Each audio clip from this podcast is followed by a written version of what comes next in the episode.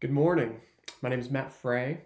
On behalf of P C P C, I want to extend a warm virtual welcome to you for the Tuesday morning men's Bible study. Uh, this is the first of an attempted uh, set of virtual messages, virtual lessons over the computer uh, in the midst of uh, the virus pandemic um, that is shutting down all kinds of things. Um, Our desire is to continue to study God's Word, um, to even attempt to do that together um, through our series on Hebrews chapter eleven. But of course, we can't gather together in the fellowship hall. Um, we miss the dynamic of fresh coffee and donuts, which is a big bummer. We miss the dynamic of gathering around tables for prayer and reflection questions. Um, so those things are certainly different, but uh, I'm grateful that we can continue the discipline and the nurture of regularly, faithfully studying God's Word together. And so I'm grateful if we're able to continue it in this way, even though if it's a little bit different. Before we begin, just one logistical note. Since we're not gathered around tables this morning, uh, we're missing out on Uh, two of the elements that are so crucial to the Tuesday morning men's Bible study. Number one, we're not able to discuss the passage together in the same way. Um, so you'll see on the website there are personal reflection questions, but uh, encourage you to reflect on the passage that we're studying personally in uh, the hours and days to come, Uh, even while we don't get to dialogue about it together around tables. Second, we're missing time to pray together, face-to-face. But I don't want uh, the face-to-face absence to discourage you from praying for each other continuously. And so if you have prayer requests, um, I'd encourage you to connect with the guys that you normally gather with around your table on Tuesday mornings. Text them, email them. Maybe you can set up a, a FaceTime or a Zoom call um, in order to encourage one another.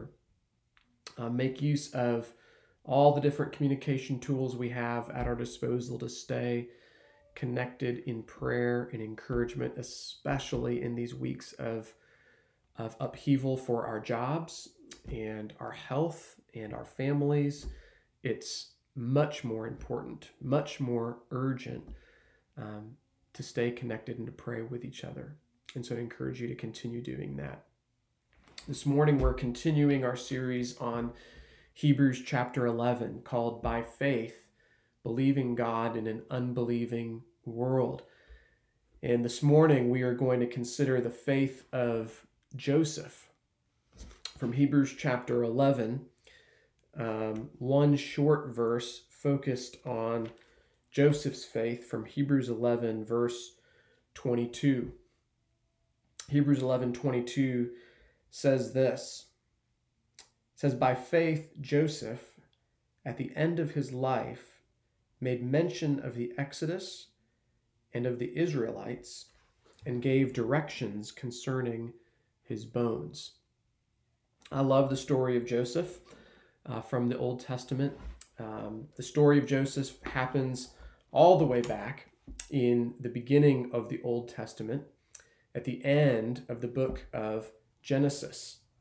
It's chapters thirty-seven, beginning with uh, dreams that Joseph receives while he is living in Canaan with Jacob, his father, and his eleven brothers. Um, it stretches from Genesis thirty-seven all the way uh, through to Genesis chapter fifty. The story of Joseph there through those fourteen chapters is one of the longest character profiles in all of the Bible. A continuous look chapter by chapter through this man's life. And uh, in that story, we see incredible suffering in Joseph's life. And really, the story of Joseph sometimes dominantly, if not exclusively, is looked to as an example of suffering. Joseph suffering the betrayal of his brothers um, who sell him into slavery. J- Joseph suffering um, the neglect of people who are with him in prison. He suffers even before that. Um, the injustice of being accused of a crime that he didn't commit and put in prison. Uh, again and again, Joseph in his life is living a life of suffering. But the story of Joseph isn't only about suffering. Um, it also includes important themes of wisdom. Um, Joseph being given wisdom from God to exercise in the positions of authority that he was given in Pharaoh's government in Egypt. Um, and so it's an incredible story of the exercise of wisdom, especially in the context of divinely ordered leadership, even wisdom in leadership in a culture that is unbelieving. And so there's incredible lessons to be drawn from the life of Joseph in that way, as well as important lessons about God's sovereignty in the midst of all of life, even God's sovereignty in the midst of um, the sins that other people commit against us. So not only suffering for general reasons, but even suffering in the midst of sin. And so there's the very famous, important statement at the end of Genesis chapter fifty, excuse me, at the end of Genesis fifty, verse twenty, when uh, Joseph's brothers are appealing to him for forgiveness for the wrong that they've done to him. It says, Joseph said to them in verse nineteen of chapter fifty, Joseph said to them, "Do not fear, for I am in the place of God. As for you, you meant evil against me, but God meant it for good, to bring it about that many people should be kept alive as they are today. So do not fear, I will provide for you and for your little ones." And thus he comforted them and spoke kindly to them. Joseph there in verse twenty has this amazing statement that what other people, what his brothers meant for evil, God used for good. That there's this compatibility, that's the theological term, is compatibilism. That there's compatibility between evil that people commit against us and God's good sovereign plan, that in God's mysterious sovereignty and providence, both of these things fit together. Evil purposes and also God's divine, good, sovereign plan. So an amazing series of lessons are found in the life of Joseph. The one that Hebrews eleven focuses in on specifically, um, as we read, is this lesson of faith, of faith um, that looks to the future in confidence that God's promises will be fulfilled. Faith throughout Hebrews eleven obviously is a big deal. It's the focus of the chapter. Um, there are a couple ways in which Hebrews eleven encourages us to have backwards-looking faith. For instance, at the very beginning of Hebrews eleven, the author commends faith that looks backwards to understand and believe how it is that God created the world. Verse three of Hebrews eleven says, "By faith we understand that the universe was created by the word of God, so that what is seen was not made out of things that are visible." There, the author of Hebrews commends us to believe what God's word says about how God created the world in the past, that we are to believe by faith, since we weren't there, believe that God really did create all things and created them by the word of his power. And so faith looks to the past, trusting that what God has said is true. Here, though, um, and dominantly throughout Hebrews eleven, the faith that's being commended in Joseph, in Noah, in Abraham, in so many of these characters, is a faith that looks to the future. A faith that looks to a future that's unknown and unclear and unlived yet, and trusts God's promises for those future days. And so, for example, in verse seven of Hebrews eleven, we read, "By faith Noah, being warned by God concerning events as yet unseen, in reverent fear, constructed an ark for the saving of his household." So there Noah having not seen yet the events that were going to take place in the flood, believed God's word of what would happen in a general way, believing that a flood was going to come, and Noah acted in faith in that future event. Similarly, in the very next verse, verse eight, it says, by faith Abraham obeyed when the place he was called to go out to, sorry, by faith Abraham obeyed when he was called to go out to a place that he was to receive as an inheritance. And he went out, not knowing where he was going. It's the very same principle there for Abraham.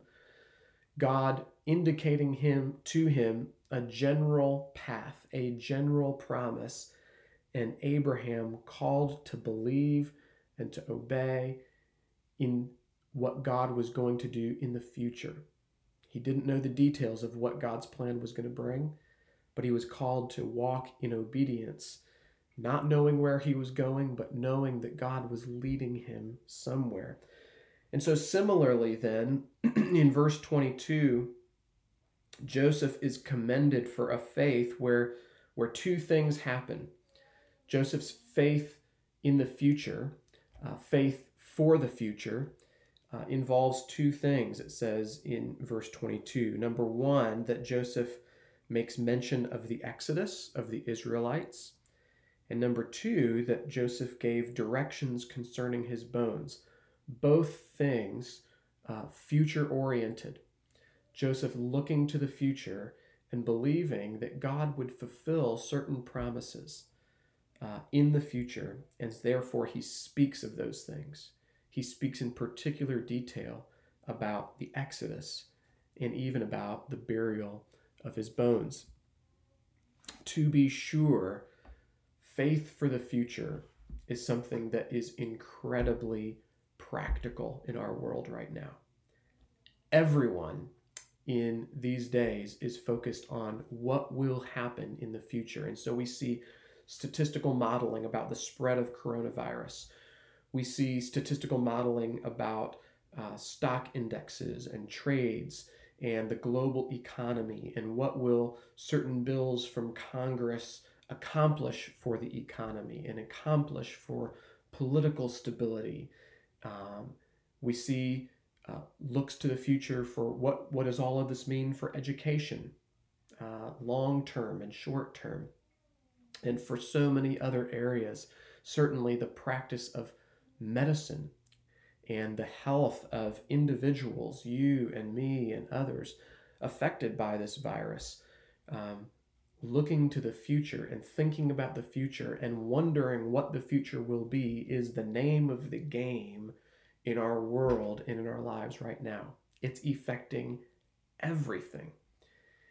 And for Hebrews eleven to so repeatedly emphasize faith for God's promises in the future, it is unbelievable that in God's sovereign plan, He has us right here in Hebrews eleven during these days, where for weeks in the past throughout the semester, we have been thinking about the need for faith and trusting God's promises and trusting the promises of the Word and trusting them even when we don't know the future.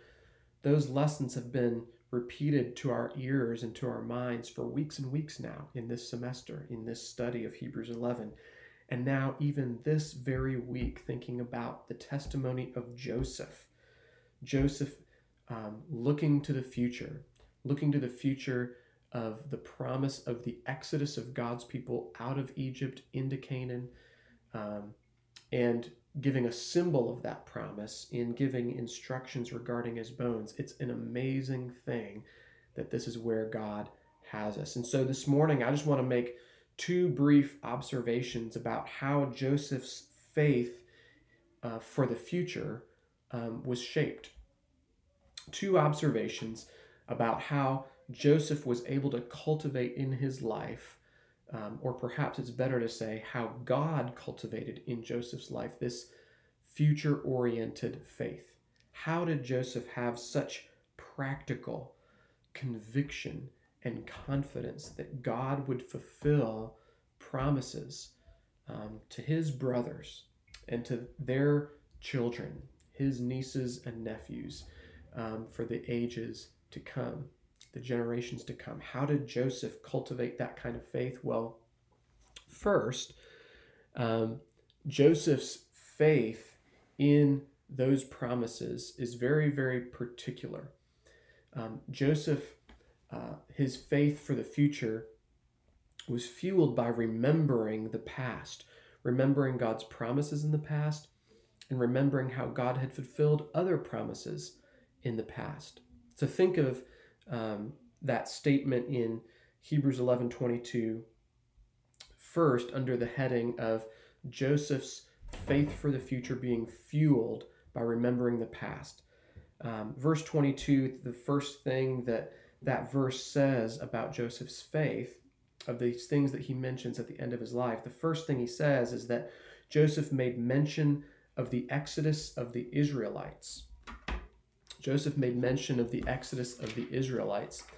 Now, that happens very specifically at the end of Genesis chapter fifty. So flip back uh, to Genesis fifty, verses twenty-two through twenty-four. Um, this is the end of Joseph's life. Um, I'll begin reading in verse twenty-two, and here is where it happens that Joseph makes mention of the exodus of the Israelites. It says, Joseph remained in Egypt, he and his father's house. Joseph lived one hundred ten years. And Joseph saw Ephraim's children of the third generation. The children also of Machir, the son of Manasseh, were counted of Joseph's own. And Joseph said to his brothers, I am about to die, but God will visit you and bring you up out of this land to the land that he swore to Abraham, to Isaac, and to Jacob. That's verse twenty-four, that last verse I read, where Joseph says that God will visit you and bring you up out of this land to the land that he swore to Abraham, Isaac, and Jacob. And that's what Hebrews eleven twenty-two is referring to when it talks about Joseph making mention of the Exodus. He's making mention of it there in Genesis fifty twenty-four, of the day in which his descendants, the descendants of Jacob, these twelve tribes of Israel, um, Joseph and his brothers, that their descendants would leave Egypt and go to Canaan.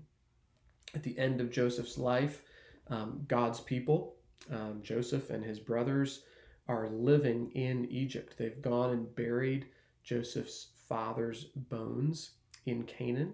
They went and buried Jacob in Canaan, but they've returned back to Egypt. They're living in Egypt. Joseph's in power and in a position of influence and authority in Egypt, but they're awaiting the day when it says God visits them and brings them up out of this land. Canaan, geographically, Canaan compared to Egypt is up um, to the northeast, as well as up um, topographically up into the hills of Jerusalem. Um, and so they're waiting for the day that God would visit them and bring them up out of that land to the land that was sworn to Abraham, Isaac, and Jacob. Um, that swearing of the land, that promise that God's people would be brought into that land of Canaan, it was fulfilled in part in Abraham's life. Um, Abraham sojourned in the land of Canaan, um, but they never set up a permanent, established family land and national land in Egypt.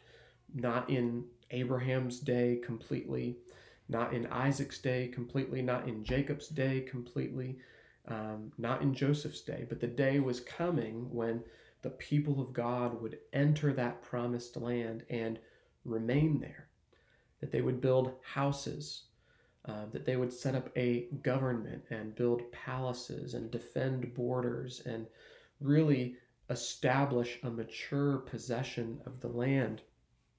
But that wasn't going to happen in Joseph's lifetime. It was promised to Abraham in Genesis fifteen. Uh, in Genesis fifteen, um, you remember the story of God causing Abram to fall under a deep sleep, and certain promises were uh, affirmed to Abraham while he was asleep. And one of those promises was about going into the land of Canaan. It's Genesis fifteen, verse twelve. It says, "As the sun was going down, a deep sleep fell on Abram, and behold, dreadful and great darkness fell upon him. Then the Lord said to Abram, 'Know for certain that your offspring will be sojourners in a land that is not theirs, and will be servants there, and they will be afflicted for four hundred years. That's the Lord speaking to Abraham about the times of Joseph and about the years that would follow, the decades that would follow, um, the four hundred years that would follow Joseph's life establishing the people of God in, in Egypt. So that's what God's referring to there. I will um, know for certain your offspring will be sojourners in a land that is not theirs, and will be servants there, and they will be afflicted for four hundred years. But I will bring judgment on the nation that they serve." Speaking of Egypt. "I will bring judgment on the nation that they serve, and afterward they shall come out with great possessions. As for yourself, you shall go to your fathers in peace. You shall be buried in a good old age." And so even the, the theme of where people are buried and when they're buried is embedded in God's promise there. So we'll get to that about Joseph's burial in just a moment. But Joseph's first promise, his first reminder to his brothers and to his nieces and nephews there in Genesis fifty, is that the day would come. The day would come that God would deliver them up out of Egypt. Even though their lives in Egypt at that point were, were good and prosperous because of Joseph's position in the government, they were still waiting for the day in which the promise of God was fulfilled, where they would go to that land that God promised, that land of Canaan, that land flowing with, with milk and honey, that covenantal land that God had promised. Now, Joseph was able to have confidence that God would fulfill that promise. He was able to have confidence because he remembered the promise, number one. He remembered what God had said to Abram from Genesis fifteen, that the day would come when God would bring them into the land. But think for a moment, what gave Joseph confidence that that promise that he was remembering would actually come to pass? It's one thing to remember God's promises of the specific things that he has promised to us in his word. It's another thing entirely to believe the promise, to trust the promise. One thing to remember it, to know it, um, to be able to articulate it. It's another thing entirely to have a confidence of heart and mind to believe that the promises of God will actually come to pass.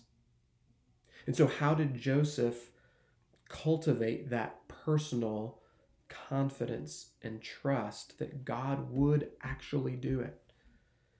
He trusted it deeply, so much that he repeated the promise to his brothers. How did he trust it? Well, you can only imagine that Joseph had confidence to believe the promise of God, to believe this very specific promise of God, because Joseph had seen God be faithful to him personally in his life in all kinds of ways.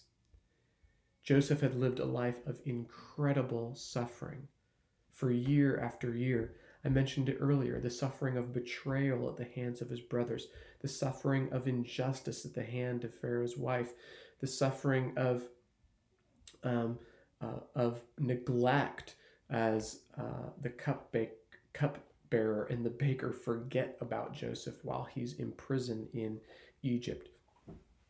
Joseph suffered all those things. Joseph suffered um, seeing uh, famine enter the land uh, of Egypt and even the whole region of the ancient Near East.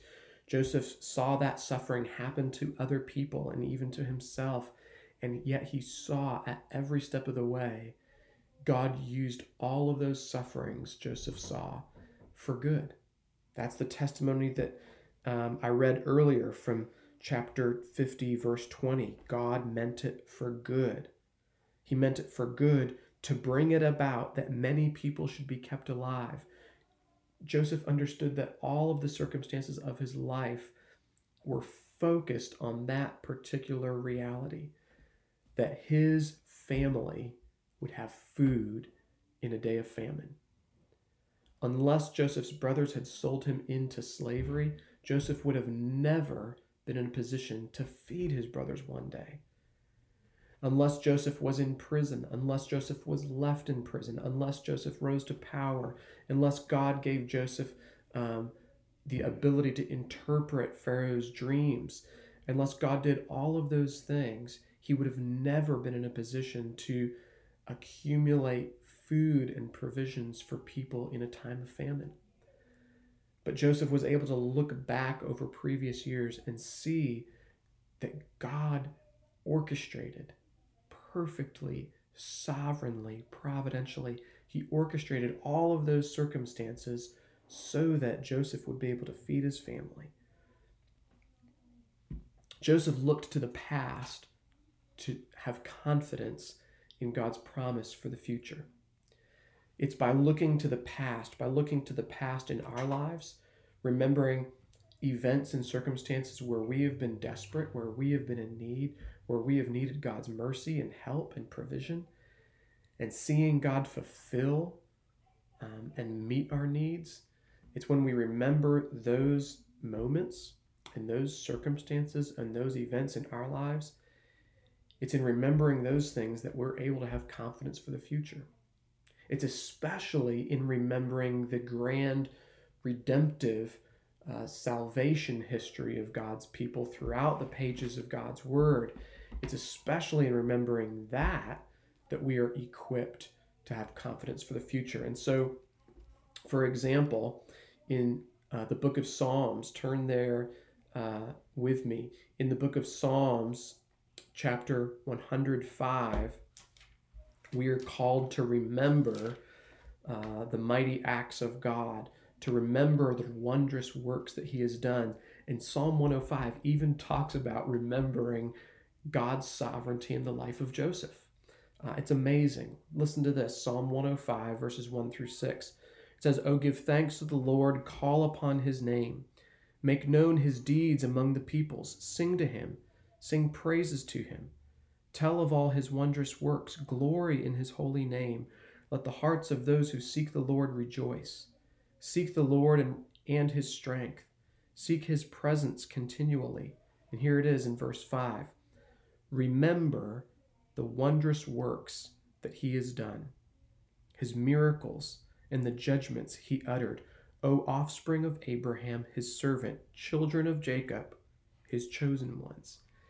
God's word here tells us to remember the works of God in the past. Remember his wondrous works that he has done, his miracles, his judgments, the things that he has uttered. We cannot have faith for the future like Noah and Abraham and Joseph. We cannot have faith for the future if we fail to remember God's faithful promises fulfilled to us in the past. We have to look back. We have to remember. We have to recount what God has done if we are going to have the capacity to trust him in the future. We cannot look to present circumstances. Some of you may know that I have tested positive for this COVID vi- virus that is um, surrounding our world. Um, I was tested positive last week, got the result last Friday. It was a huge surprise to me. I didn't expect it at all. I have not had any broken bones. I've never had any surgeries. I've never even had to have stitches. Um, and yet this um, bizarre illness um, has, for whatever reason, been allowed to come into my body. If I think just about that present circumstance and think, wow, um, a virus that is severe for some, thankfully it's not been for me to this point, this virus that's severe for some, um, why has God allowed it?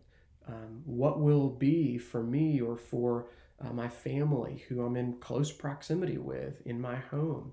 What will be for people I've been in meetings with or um, in conversation with in recent weeks? What will be for others that have um, severe complicating health factors? Um, what will be for them? I don't know. It's impossible to to look immediately at the present and judge by uh, the circumstances of the moment, um, some of which are often hard, and then from there build confidence in the future. That's a very hard place to be. But if we look to the past, if we look to remember how God has fulfilled his promises in the past, um, there we have a more complete picture of God's work. What we see in the present is an incomplete picture, and it's filled with lots of layers of confusion and doubt. And so we have to look to the past, to those completed pictures of God's provision, in order to build a f- solid foundation of confidence for the future. And so that's where Psalm one oh five takes us. Remember the wondrous works that he has done. That's what Joseph undoubtedly was doing, remembering God's works in the past, remembering how um, he was delivered out of slavery, out of prison, out of a famine, and given food to eat, food for his family to eat, food for this nation to continue to prosper. Um, later in Psalm one oh five, it speaks specifically of Joseph. Um, beginning in verse sixteen of Psalm one oh five, it says, when he summoned a famine on the land, that's speaking of God, God allows hard things like famines and viruses to happen in his sovereignty. We don't know why, but he does. Psalm one oh five, sixteen, when he summoned a famine on the land and broke all supply of bread, he had sent a man ahead of them, Joseph, who was sold as a slave. His feet were hurt with fetters, his neck was put in a collar of iron, until what he had said came to pass. That's speaking about um, what he had said in terms of the dreams that he had interpreted for Pharaoh and for others. Until what he had said came to pass, the word of the Lord tested him. And then the king sent and released him. The ruler of the people set him free. He made him lord of his house and ruler of all his possessions, to bind his princes at his pleasure and to teach his elders wisdom. Then Israel came to Egypt. Jacob sojourned in the land of Ham, and the Lord made his people very fruitful. He made them stronger than their foes. He turned their hearts to hate his people, to deal craftily with his servants. And so he sent Moses, his servant, and Aaron, whom he had chosen. And it goes on and on in Psalm one oh five to describe the way then God raised up Moses to deliver God's people out of Egypt.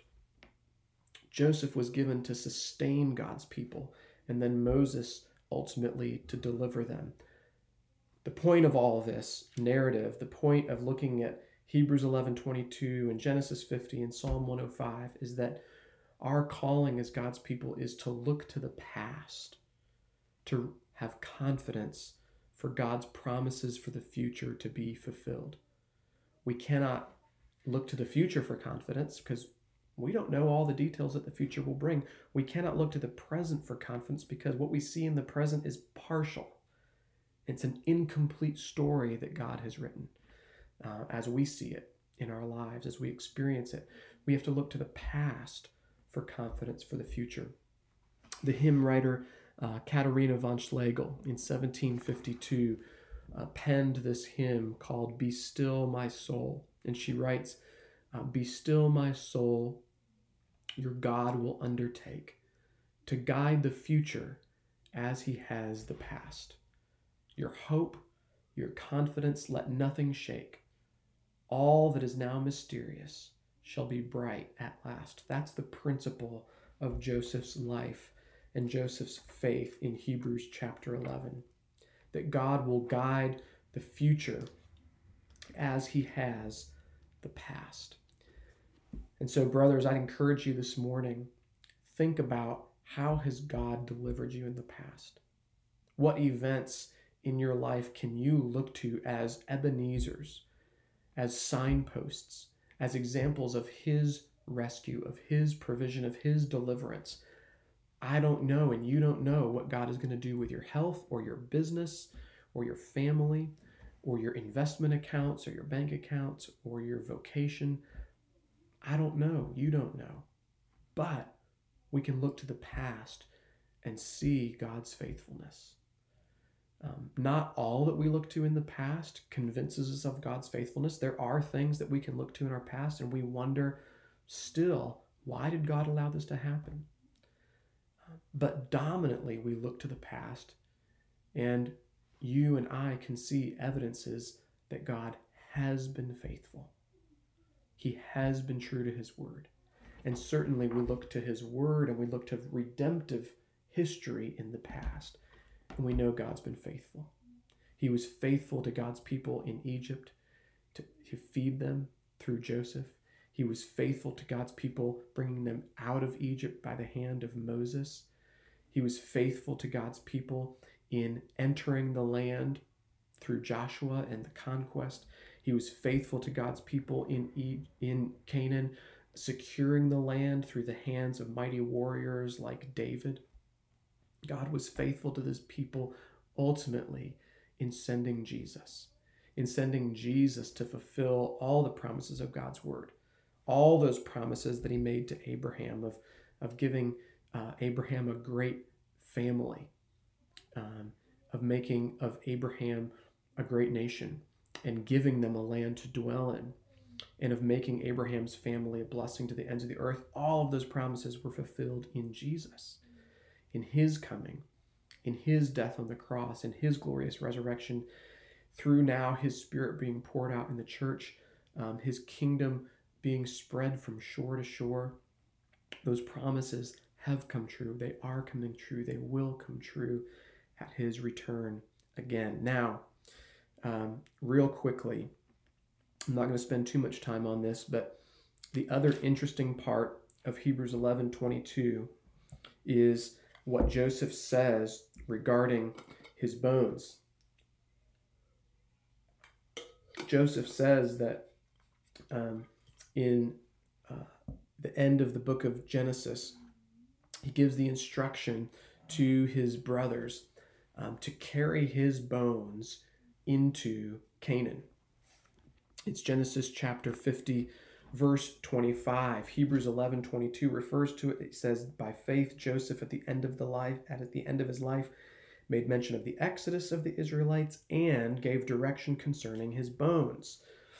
Again, Genesis fifty, verse twenty-five. It says, "Then Joseph made the sons of Israel swear, saying, 'God will surely visit you, and you shall carry up my bones from here.' And so Joseph died, being one hundred ten years old. They embalmed him, and he was put in a coffin in Egypt." Interesting, so interesting, because of Joseph's power and position in the government of Egypt, um, he his body is treated uh, as being important and royal. He is embalmed. He is uh, put in a coffin or a sarcophagus. Um, you can go down to the Dallas Museum of Art and see a sarcophagus from ancient Egypt, from actually the, the time of Joseph. It's fascinating.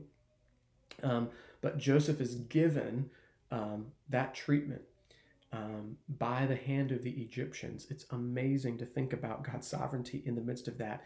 And Joseph, confident that the day would come that his descendants would be able to go up out of Egypt and go to the land of Canaan, he tells them specifically, he makes them swear, "Take my coffin, take my bones." God's promise is so sure that I'm giving you specific instructions in my last will and testament, as it were, of what you're supposed to do with my bones. For all of us, you know, what, what happens to our bodies when we die is an important consideration. Some of you may have specified to friends and loved ones, and even in your will, specific instructions about where you want to be buried or if you want to be cremated, and uh, where you want that to take place and how you want to take that, how you want that to take place. Some of you may have done that because um, that's important to you. It was incredibly important to the, these patriarchs. Um, Jacob, if you look at the end of Genesis forty-nine, Jacob had given very specific instructions to Joseph for where his bones were to be buried. Um, and Joseph asked uh, the Pharaoh of Egypt permission to be able to go up to Canaan and bury Jacob in Canaan. And Pharaoh, understanding that burial rites and burial oaths were important, he gave Uh, Joseph that time off from his job and even sent elders of Egypt and uh, rulers of Egypt and the wealth of Egypt with Joseph in order to bury his father. It's amazing. And so too, Joseph knows his burial is important. Where his bones end up was going to be important to him. And there's even something very practical about Joseph giving this instruction to his descendants. It's not enough for the descendants to simply remember the promise of God and remember that um, that this statement was given, that this word was given from God to Abraham, Isaac, and Jacob, and Joseph, that deliverance would come. Joseph knew that his descendants were forgetful people.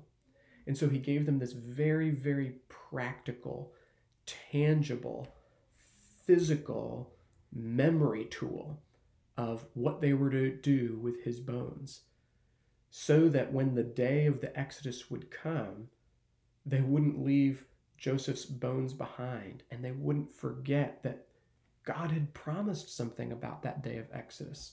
And so it's fascinating. In Exodus chapter thirteen, nineteen, it says that that night, that night of that plague coming, that plague of the firstborn coming and destroying all the firstborn of Egypt, on that night when God's people flee, taking the wealth of Egypt with them, and they flee out into the wilderness towards the Red Sea, it says that Moses made sure to take Joseph's coffin. Exodus chapter thirteen, verse nineteen, it says this, um, verse thirteen, sorry, chapter thirteen, verse nineteen. Moses took the bones of Joseph with him, for Joseph had made the sons of Israel solemnly swear, saying, God will surely visit you, and you shall carry up my bones with you from here. And so Moses and the Israelites did what Joseph told them to do.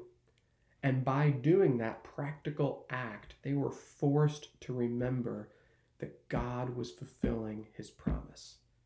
They were forced to remember, we're doing this with Joseph's coffin because he told us to do this. And we're doing this with Joseph's coffin because Joseph wanted to cause us to remember, to remember that God had made a promise to Abraham, to Isaac, to Jacob, to Joseph, and he's fulfilling it right now in Moses and in the lives of God's people in that day.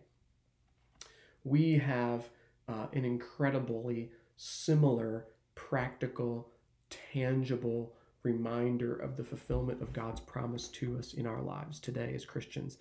Thankfully, it doesn't have to do with coffins and bones. It has to do actually with exactly the opposite. It has to do with um, Jesus' bones being crushed on the cross, and yet him being raised again.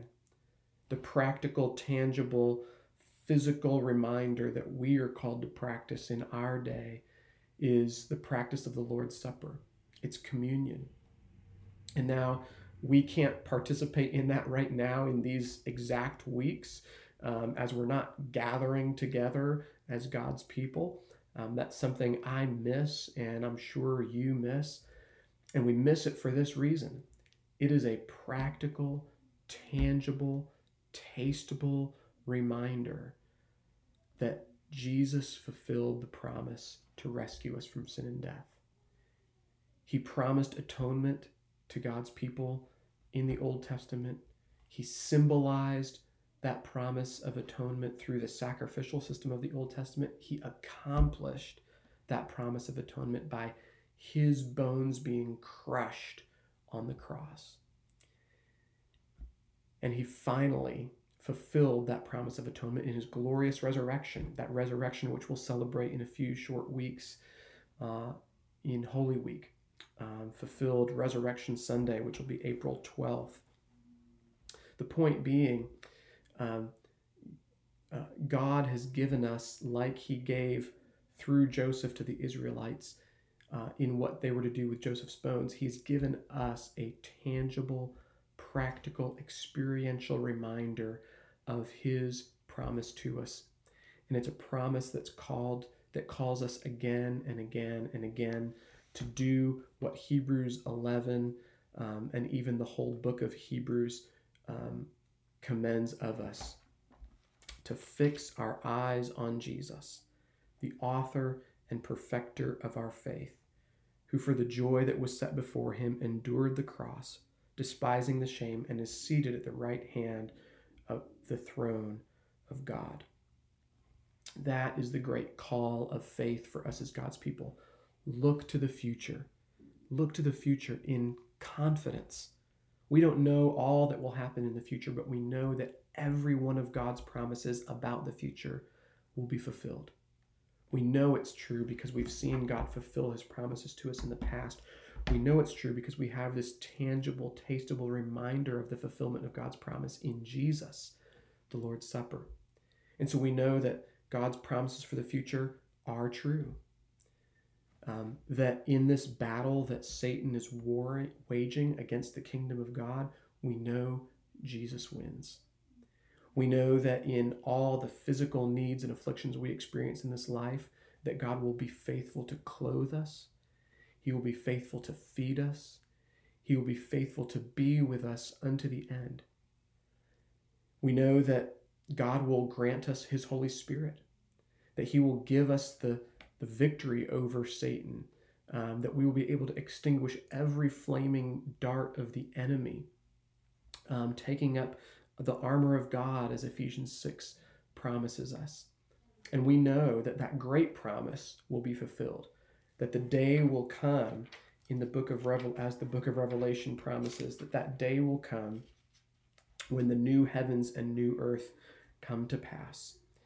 Um, that great day will come well, where God will dwell with us as our God. And he will wipe away every tear from our eyes. Death will be no more, neither shall there be mourning, nor crying, nor pain anymore, for the former things have passed away. And we know that this will happen because of what the very next, next verse says. It says, uh, he who was seated on the throne, Jesus, said, "Behold, I am making all things new." And also he said, "Write this down.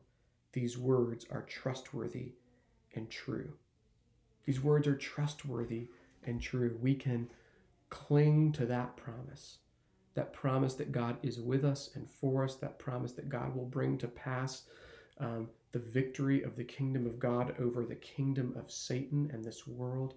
We can cling to that promise that the day is coming when Christ returns, when the trump resounds, when the Lord descends. And until that day, we can say it's well with our souls. So brothers, uh, I know this has been a, a little bit of a longer lesson. I know that we've been in various places, from Hebrews to Genesis to Psalms to Revelation.